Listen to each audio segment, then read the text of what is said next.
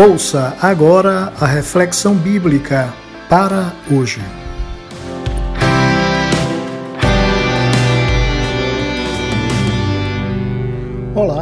E o meu abraço hoje vai para Shirleyton Nascimento, lá em Humaitá, no Amazonas, e para o meu querido Luiz Orlando, em Salvador, na Bahia. Ontem, Luiz Orlando foi internado para um procedimento cirúrgico e desejamos que você, amigo Orlando, saia-se muito bem dessa cirurgia e sua saúde seja plenamente restaurada. E para hoje, só se fores comigo.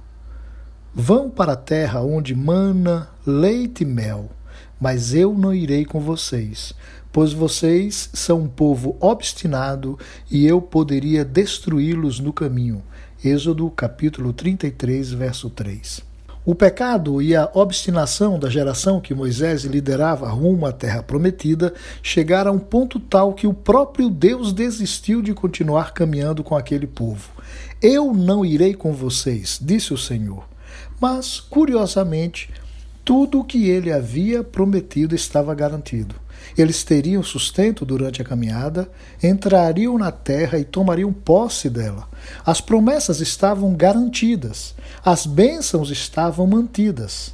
Mas de que adiantaria ter todas as bênçãos se o mais importante, a presença do Senhor, não estaria com eles? Diante disso, Moisés clamou ao Senhor, dizendo: Se a tua presença não for conosco, não nos faças subir daqui. Êxodo capítulo 33, verso 15. Não tem sido tão diferente hoje. Todos querem as bênçãos de Deus, mas não mostram o mesmo desejo de andar com Ele. Diferentemente de Abraão, que recebeu a seguinte ordem de Deus: Eu sou o Deus Todo-Poderoso, anda em minha presença e ser perfeito. Gênesis capítulo 17, verso 1. Muitos hoje querem as bênçãos do Senhor, mas não querem o Senhor das bênçãos. Mas a maior bênção de Abraão foi andar com Deus. Por isso ele foi chamado de amigo de Deus. Está escrito em Tiago, capítulo 2, verso 23: E creu Abraão em Deus, e foi-lhe isso imputado como justiça, e foi chamado o amigo de Deus. O ano está diante de nós, temos uma longa jornada à frente Cabe a cada um de nós decidirmos se só queremos usufruir as bênçãos do Senhor ou se queremos viver esse novo ano dia a dia com Ele, andando em Sua presença com retidão e fé. As bênçãos já são nossas. Ele não se negará a dar tudo o que prometeu, porque ele jurou a si mesmo nos abençoar. Temos uma dificuldade quando pensamos na fidelidade de Deus e ainda cantamos um belo hino que diz: Tu és fiel, Senhor, fiel a mim. Mas Deus não é fiel a mim e nem a você. Se fosse assim, estaríamos perdidos, pois não merecemos nada dele senão o castigo por nossos pecados. Ele é fiel à palavra dele e cumpre tudo o que prometeu, pois foi por si mesmo que ele jurou quando nos fez promessas.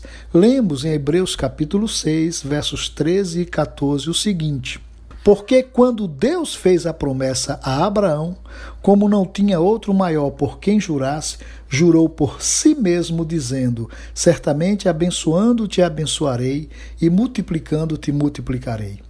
Ele é fiel a si mesmo. Ele é fiel ao seu próprio nome e por isso ele vai lhe abençoar. Mas será isso bastante?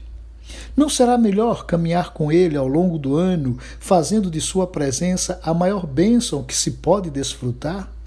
Moisés sabia disso e orou, dizendo: Senhor, se de fato me aceitas com agrado, acompanha-nos, ó Senhor. Mesmo sendo esse um povo obstinado, perdoa a nossa maldade e o nosso pecado e faze de nós a tua herança. Êxodo capítulo 34, verso 9. E a resposta do Senhor foi essa: A minha presença irá contigo para te fazer descansar. Êxodo capítulo 33, verso 14. Assim, quando o Senhor vai conosco, seremos mais felizes pois não valerá a pena chegar ao final da jornada sem contar com a presença dele. decididamente, Senhor. Só iremos se tu fores conosco. Tenha um dia abençoado. Eu sou o pastor Elio Rodrigues e tenho o prazer de fazer chegar até você de segunda a sexta-feira esta reflexão bíblica e sugiro que você compartilhe com quem precisa ouvir esta porção da palavra de Deus.